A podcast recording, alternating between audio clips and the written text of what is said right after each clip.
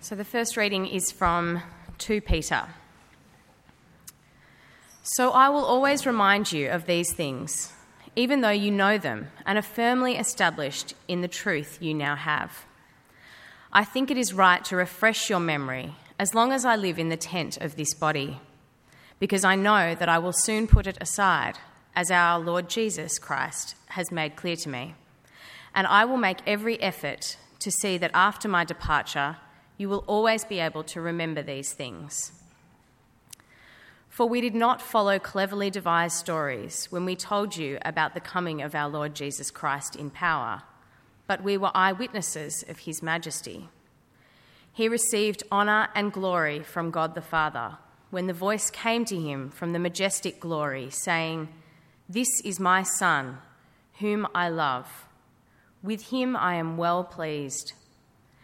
We ourselves heard this voice that came from heaven when we were with him on the sacred mountain. We have also we also have the prophetic message as something completely reliable, and you will do well to pay attention to it, as to a light shining in a dark place, until the day dawns and the morning star rises in your hearts.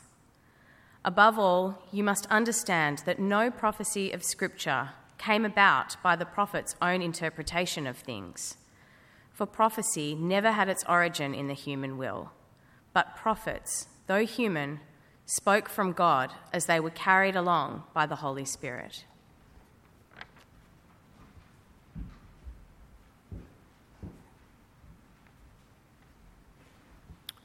First Samuel one.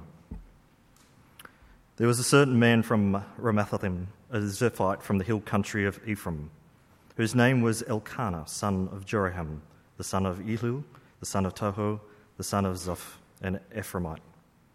He had two wives. One was called Hannah, and the other Peninnah.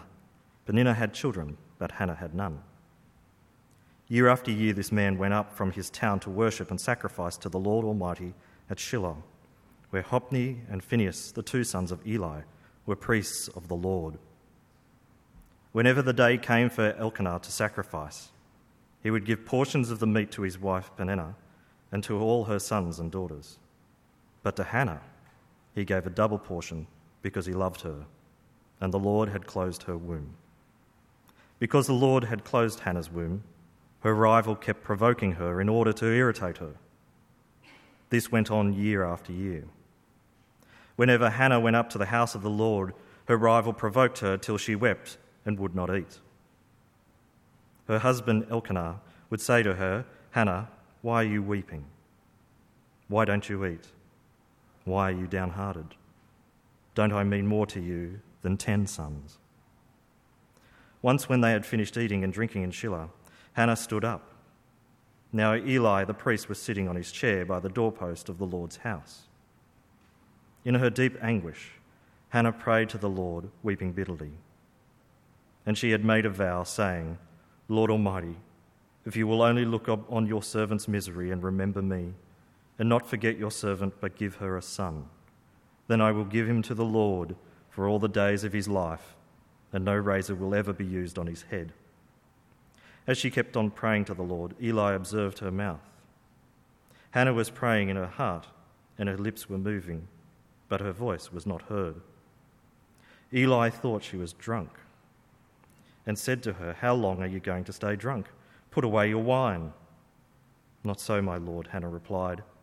"I am a woman who is deeply troubled. I have not been drinking wine or beer. I was pouring out my soul to the Lord. Do not take your servant for a wicked woman. I have been praying here out of my great anguish and grief." Eli answered, "Go in peace, and may the God of Israel grant you what you have asked him, or have asked of him." She said, "May your servant find favour in your eyes." Then she went her way and ate something, and her face was no longer downcast. Early the next morning they arose and worshipped before the Lord, and then went back to their home at Ramah. Elkanah made love to his wife Hannah, and the Lord remembered her. So in the course of time, Hannah became pregnant and gave birth to a son. She named him Samuel, saying, "Because I asked the Lord for him." When her husband Elkanah went up with all his family to offer the annual sacrifice to the Lord and to fulfill his vow, Hannah did not go. She said to her husband, "After the boy is weaned, I will take him and present him before the Lord, and he will live there always." "Do what seems best to you," her husband Elkanah told her. "Stay here until you have weaned him. Only may the Lord make good his word." So the woman stayed at home and nursed her son until she had weaned him. After he was weaned, she took the boy with her, young as he was, along with a three-year-old bull, an ephah of flour and a skin of wine, and brought him to the house of the Lord at Shiloh. When the bull had been sacrificed, they brought the boy to Eli, and she said to him, "Pardon me, my lord. As surely as you live, I am the woman who stood here beside you praying to the Lord. I prayed for this child, and the Lord has granted me what I asked of him. So now I will give him to the Lord. For his whole life he will be given over to the Lord." And he worshipped the Lord there.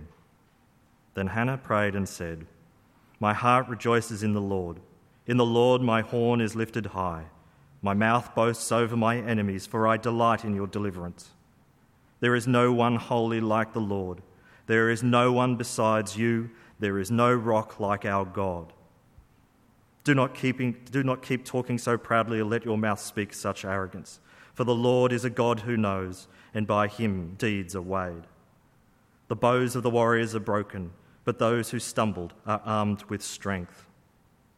Those who were full hire themselves out for food, but those who were hungry are hungry no more. She who was barren has borne seven children, but she who has had many sons pines away. The Lord brings death and makes alive. He brings down to the grave and raises up. The Lord sends poverty and wealth. He humbles and he exalts. He raises from he raises the poor from the dust and lifts the needy from the ash heap. He seats them with princes and has them inherit a throne of honour. For the foundations of the earth are the Lord's. On them he has set the world. He will guard the feet of his faithful servants, but the wicked will be silenced in the place of darkness. It is not by my, by strength that one prevails. Those who oppose the Lord will be broken. The Most High will thunder from heaven. The Lord will judge the ends of the earth. He will give strength to his king and exalt the horn of his anointed." Then Elkanah went home to Ramah, but the boy ministered before the Lord under Eli the priest. This is the word of God. Thanks be to God. Thanks, Scott. Love to see you. We are week two of a four-part series looking at uh, men and women of faith. So we're going to spend four weeks looking at people in the Bible, uh, looking at how they related to God, learn from them, be challenged by them. Uh, and that does mean that I will preach First Samuel a bit differently tonight. So if I was preaching through the book of First Samuel, I'd preach quite a different sermon. So please don't send me an email tomorrow saying, "Paul, have you heard of biblical theology?" I've heard of biblical theology. I've deliberately chosen to do a character sermon tonight. So First Samuel is there to teach us that, that God raises a son called Samuel, a prophet, a priest. He's a forerunner to Jesus. We're supposed to see parallels between Samuel and Jesus. But, but tonight I want us to focus on Hannah. I want to sit at the feet of Hannah and to, to learn from this amazing woman. I've called this sermon, uh, Hannah, the Great Woman of Prayer. Do you know that as a Christian that you have the privilege of praying? Isn't it the most extraordinary privilege that you have? The God who made you, the God who made this universe, he, he wants you, he longs for you, he lets you talk to him in prayer. Uh, all over Australia this week, people have been praying, haven't they? They've been praying for the weather. And they're praying as though there's there's just a vague hope there might be somebody out there who has some influence over the weather. But we as Christians, we know who that is, don't we? If you're here tonight and you love Jesus, it's because, because of the blood of Jesus Christ, because his blood was shed for you, you have direct access to God. You can walk into the throne room of heaven and talk to your God. It's the most amazing privilege, prayer. And we can pray, we should pray, we do pray. But let's be honest, we struggle to pray, don't we? Am I only, am I the only person in the room tonight who, who struggles to pray? So when it comes to a, a topic on prayer, you know, I could preach a great sort of motivational sermon on self-discipline and uh, making a priority to pray in your week, and but we just leave here just feeling a bit more guilty, wouldn't we? I could preach on great men like Spurgeon and Luther and Wesley who who got up at five o'clock every morning and prayed for a minimum of two hours every single day, but then we just leave here more despondent. I could talk about Jesus, how he regularly spent time with God, and he did it, so we ought to do it, and but we just feel inadequate because we're not the Son of God. And with a topic like prayer, you just you can press all the right buttons and make you leave here feeling guilty. What I want to do tonight is just sit at the feet of Hannah. Her name means grace. And she does model grace in the way that she prays, who she prays to, why she prayed, how she prayed. Let's meet her. Her husband's called Elkanah. He has two wives, one's called Hannah and one is called Peninnah. And Hannah had almost everything a, a woman of that time could want. She had a house, she had a home, she had a husband, she had some money, she had some love. But there's one thing that Hannah doesn't have, one thing she longs to have. What is that? A child. She's childless, she is barren. And she's not the first childless woman in the Bible, is she? You read Genesis, there was Sarah, then there was Rebecca, and then there was Rachel, and I'm sure that Hannah had heard all these amazing stories about how, how, how God had powerfully opened the womb of these barren women and given them the child that they longed for. But here's a little secret for you. When you're hurting, when you're in pain, hearing stories about how God has blessed other people sometimes doesn't bring you much comfort. Do you know that?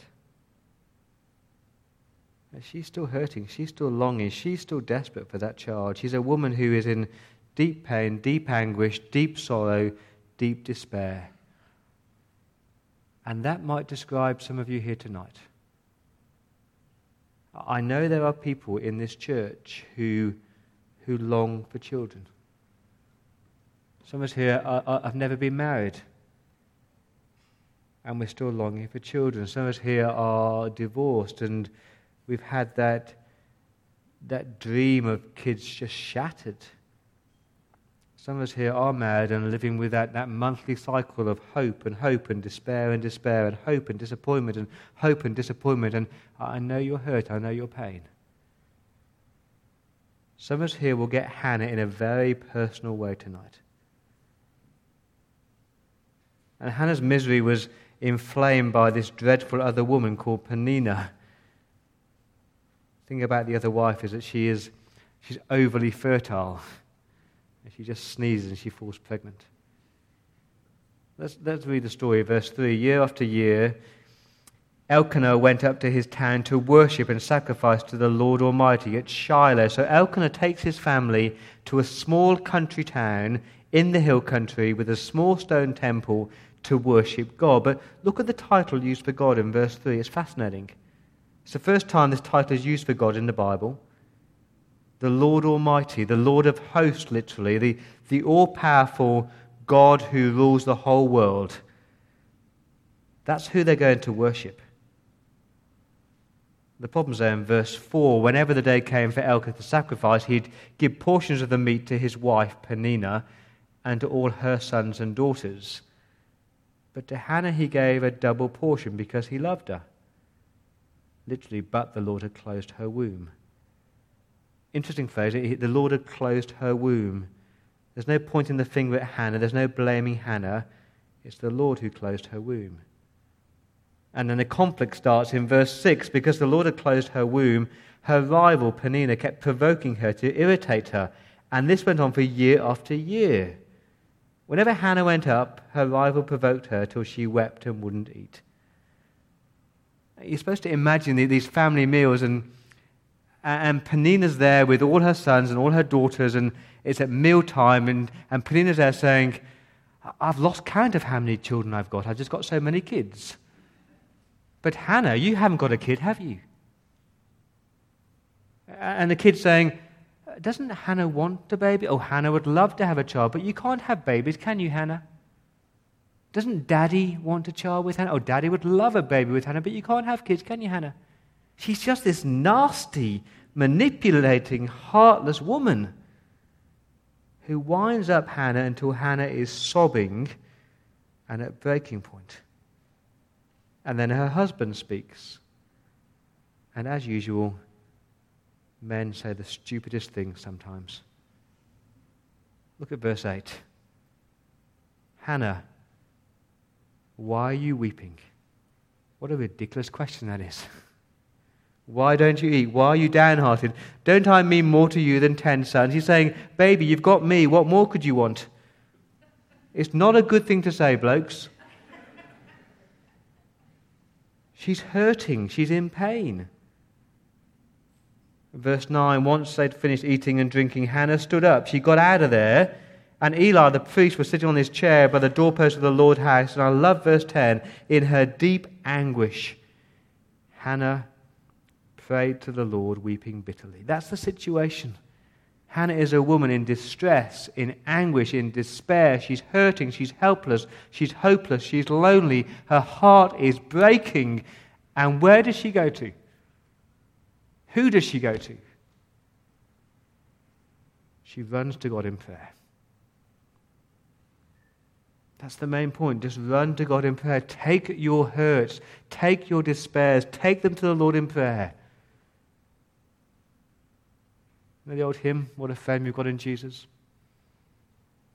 Are you weak and heavy laden, cumbered with a load of care? Precious Saviour, still our refuge. Take it to the Lord in prayer. See, her pain, her sadness, her disappointment, her grief, those things don't drive her away from God, do they? They drive her to God.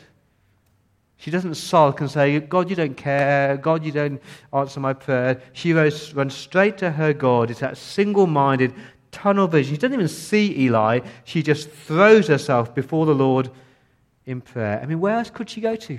Who else can she go to but God? And friends, some of us here need to hear that very simple lesson tonight. In your hurt, stop running away from God and run to God. In your despair, stop blaming God and run to God. In your desperation, stop ignoring God and run to God. Stop trying to find your security or your help in, in all the stuff that we run to, like do more exercise, have more friends, work harder, go to a therapist, as though those things are going to help you. Stop that self-confident, self-sufficient, self-righteous, like, I can solve this problem. You can't. Run to God. And some of us here need to hear that very simple lesson because we just don't pray. We do anything but pray. We, we look for help anywhere but God. And you know, sometimes God needs to break you. Sometimes God needs to humble you and bring you to your wit's end and utterly desperate before we are, we, we learn a lesson and we just throw ourselves on God. Someone has said, when we're humble enough to say to God, Lord, I've come to the end of all my resources. God says, good, because I've just come to the beginning of mine. Run to God in prayer. What, what kind of prayers did Hannah pray? Look at verse ten again. In her deep anguish, Hannah prayed to the Lord, weeping bitterly. She prays authentic prayers, doesn't she? She prays real prayers. She prays with tears. At verse fifteen, she's described as deeply troubled. In verse sixteen, she's a woman of great anguish, a woman of great grief. You're supposed to imagine this, this woman who is, she's battered, she's broken, she's helpless, she's hopeless, she's grieving, she's hurting, she's in despair. And what I love about Hannah is she doesn't try and hide it from God, does she? She doesn't try and pretend with God. She doesn't try and perform for God. She, she's willing just to sit, and I just imagine her in the temple, and she's literally just tears rolling down her cheek, and she is sobbing before the Lord. And you know, sometimes that's all we can do, isn't it? Sometimes you're hurting so badly and you are so broken, all you can do is collapse before God and just, just cry. And tears are a form of prayer. Did you know that? Psalm six, verse eight, the Lord has heard my weeping. Hannah doesn't pretend with God. She doesn't feel she needs to compose herself before she can pray. She just sits and weeps before God. Because our God is like that. He wants us to do that. He encourages us to do that. Pour out your grief. Pour out your hurt. Pour out your despair. You know, other people, other human beings, they're kind of weirded out when we, we start crying before them, aren't they? But God's not. God can handle a few of your tears. She prays authentic prayers. She prays confident, bold prayers. Look, she prays in verse eleven. She made a vow, a Nazarite vow, saying, Lord Almighty. There's that title again. Lord of hosts. See, she knows who she's praying to. She is praying to the God who is all-powerful, the God who is all-strong, and the God who is able, the God who is good, the God who is ruler. That changes the way that she prays. Lord Almighty. And look how bold she is. If you will only look on your servant's misery and remember me, and not forget your servant but give her a son, then I'll give him to the Lord all the days of his life. Now think about it. Why would the, the God of heaven who rules the whole earth, why would he bother to listen to, to a little peasant country woman? Why would God bother to listen to her? Because he loves her. And, and, and the language that, that Hannah uses is, is so bold. It's actually the language of Exodus chapter three, where God's people plead with God, look on your servant's misery and remember us, they say. And Hannah takes that language and says, just as you did for your people, just as you did for the nation of Israel, would you do that for me? Would you remember me? She's bold enough to believe that the God of this universe hears her prayers. So how can you and I pray with such confidence? Hebrews chapter four. What does that say? Hebrews chapter four, let us approach the throne of grace with confidence. Why? Because of our great high, high priest, the Lord Jesus Christ, who has gone through the curtain. She prayed persistent prayers, heartfelt prayers.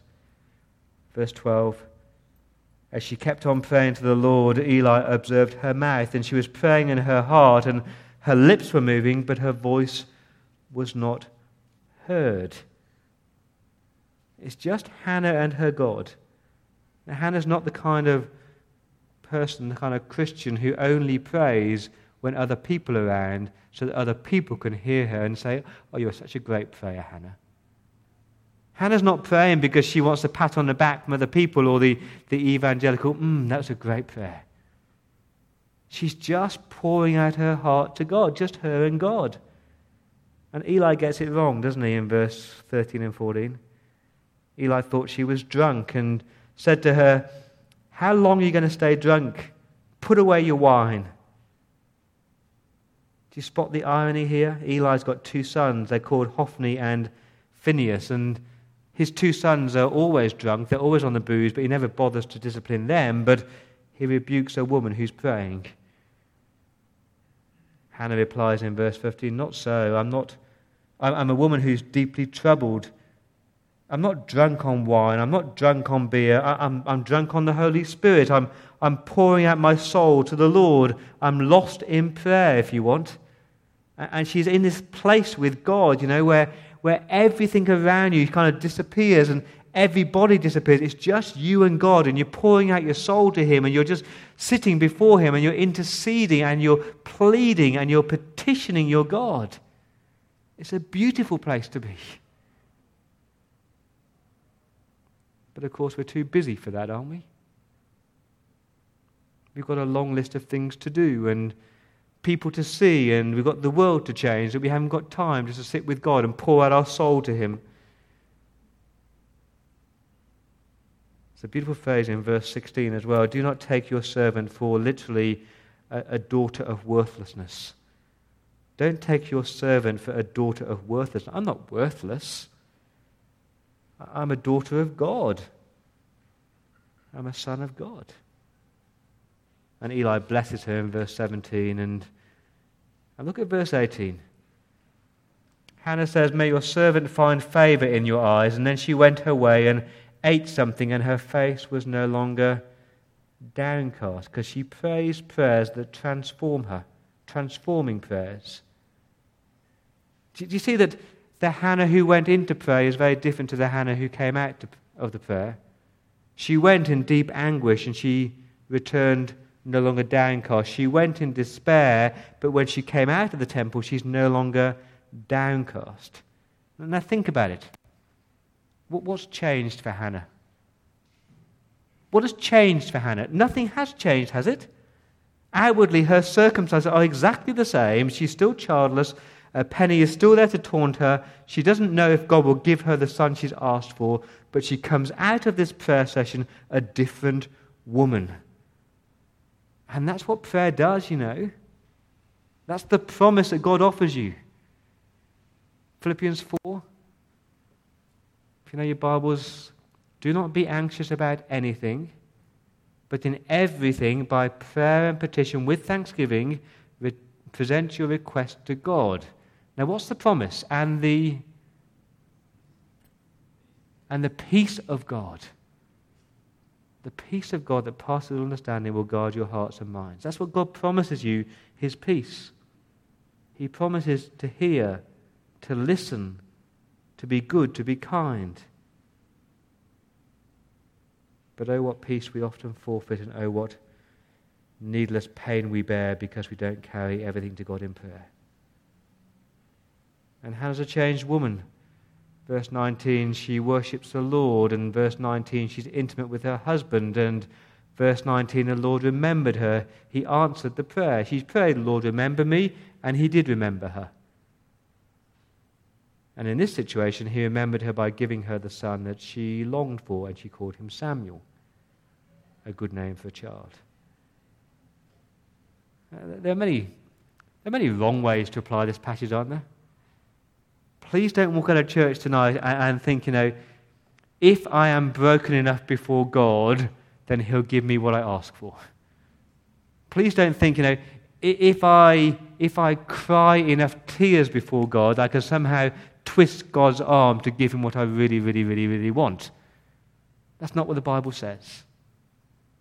You know that God doesn't promise to give you everything that you want or everything you ask for. He, he could do, he's able to do that, and you can't twist his arm by praying more or praying with more tears. God doesn't promise to give you everything that we want, but he does promise to see us, care for us, carry us, soothe our souls, lift our burdens, change us, and give us what we need. And again, I'm aware there are many godly men and godly women here who have prayed and prayed and prayed for that child, and you haven't received it. And your heart is aching badly. But just because God hasn't answered that prayer doesn't mean that God is not able, or God is, doesn't care for you, or God has abandoned you. He knows your pain. He sees your hurt. So why bother praying? Why bother praying? Because it will change you. It will transform you. In the midst of your pain, you'll get the peace of God. In the midst of your sorrow, you'll have security in Jesus. In the midst of your tears, you, you have a deep trust. In the midst of your despair, you find delight in Jesus.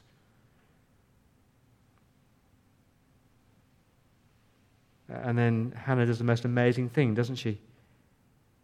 She feeds him, Samuel. She bathes Samuel. She changes Samuel. She has the bond of intimacy for three years. And then when he's about three, what does she do? She takes him to the temple and she hands the child over to the Lord. And again, please don't misapply this passage, you know. Pray for the child that you want, and God answers your prayer and gives you the baby, then when he's three, you bring him to church by the bridge and leave him with the ministry team to raise him here at church. That's not what he's saying. So, so how do you apply this passage? One application is this, you know, whenever God gives you what you ask for, make sure you use it for his glory. Whenever God gives you what you ask for, make sure you use it for his glory. If you're here tonight and uh, you've been praying for good health because you've been sick and God has restored your health, make sure you use your restored health to serve the Lord.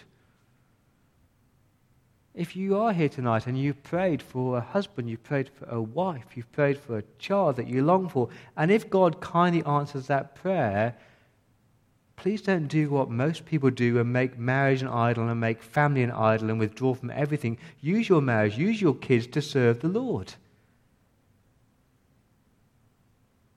If you are blessed with kids, what, what do you pray for for your kids? You don't hand them over to the temple, but surely you hand them over to the Lord and you say, Lord, please make this child a believer. Don't just long for success for your child, but they would serve Jesus all their days. The other thing to learn from Hannah is that when God does answer your prayer, what do you do? You give all the glory back to him. You praise him with your prayer life. We haven't got time to look at chapter two. It's an amazing chapter. Hannah prayed, and literally the word is she sang. I love the idea of singing your prayers. Hannah prayed and she sang, my heart rejoices in the Lord. In the Lord my horn or my strength is lifted high. My mouth boasts over my enemies. I delight. There's no one holy like you, Lord. There's no one beside you. There's no rock like you. Do you ever do that with your prayer life? Do you ever spend time just thanking God and praising him? Or is it always just, please, please, please, give me, give me, give me? I do long to meet Hannah. She runs to God. She's authentic. She's confident. She's persistent. She transforms. She praises God. So what am I asking you to do tonight? What do you think I'm asking you to do tonight? Please don't leave church tonight and say, oh, I heard a sermon on prayer. Please don't write notes in a book and then go with, oh, you know, it was an okay sermon on prayer. What am I asking you to do? To pray. Just find that space, find that place where you can just sit with your God and pour out your heart to him, pour out your soul to him. Just before Christmas, we were doing a clean-up at church, and somebody wanted to throw out a piece of old ecclesiastical furniture, and I grabbed it. It's called a prayer desk. It's a wooden desk with a kneeler. It's in my office right now. And just that that posture of humbling yourself before God.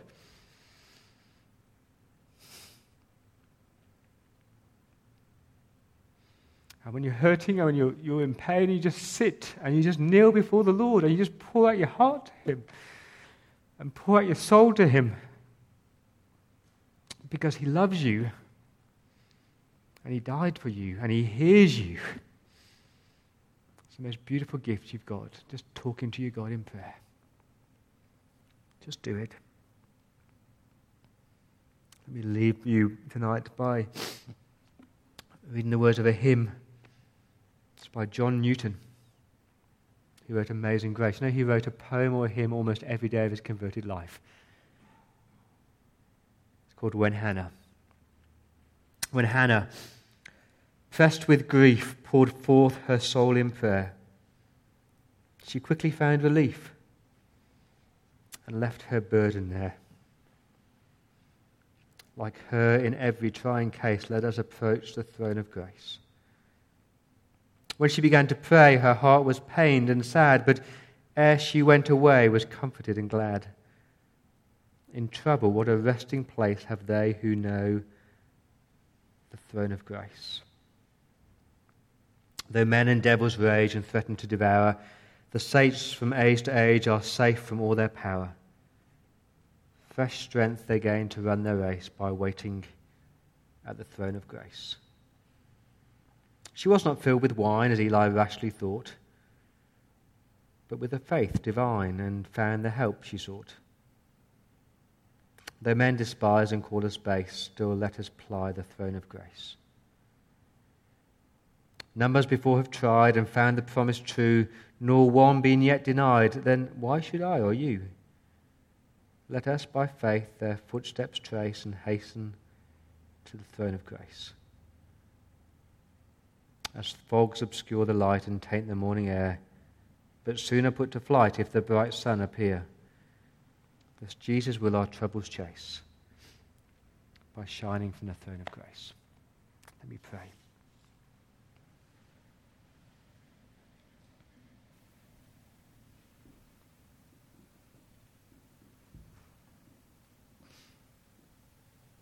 Lord God, Lord Almighty, God of hosts, ruler of the universe, our creator, our sustainer, our redeemer, our friend, our Lord, our maker, our master.